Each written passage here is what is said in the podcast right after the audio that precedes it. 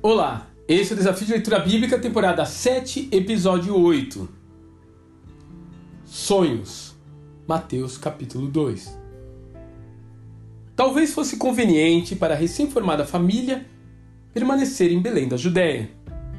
Aquela província era mais desenvolvida e o lugar onde estavam tinha um status bem diferente da região da Galileia, onde ficava a rural e obscura cidade de Nazaré. Aliás, essa insignificância é explicitamente demonstrada na pergunta de Natanael: Pode vir alguma coisa boa de Nazaré?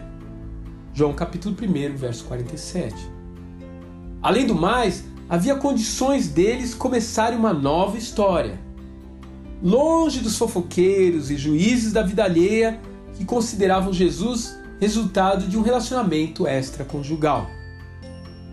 Um belo dia, então, um grupo de estranhos chega com um pacote de tesouros e os coloca aos pés do pequeno infante. Quantos planos podem ter passado na cabeça dos jovens pais?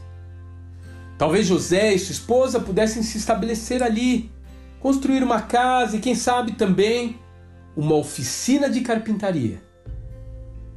Seus sonhos, porém, são interrompidos por um outro sonho um aviso angelical que os impulsiona a deixar tudo para trás e fugir para o Egito.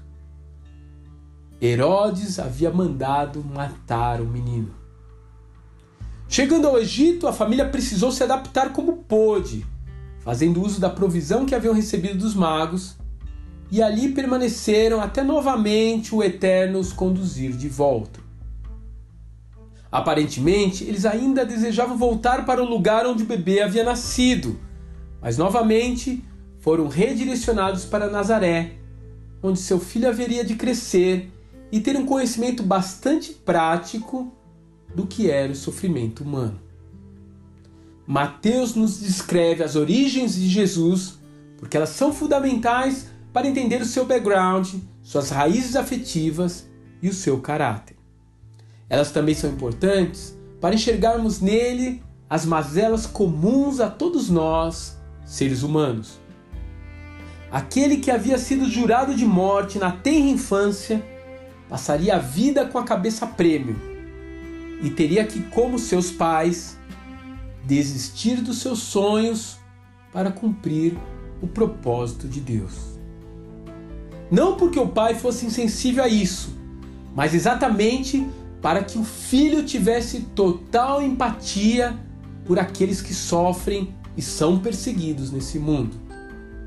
Aquele que é o próprio Deus conosco abriu mão de fazer tudo o que queria e poderia ter feito para dar a você uma nova chance. Do que você já abriu mão em sua vida por causa de Cristo? Deus te abençoe e um grande abraço.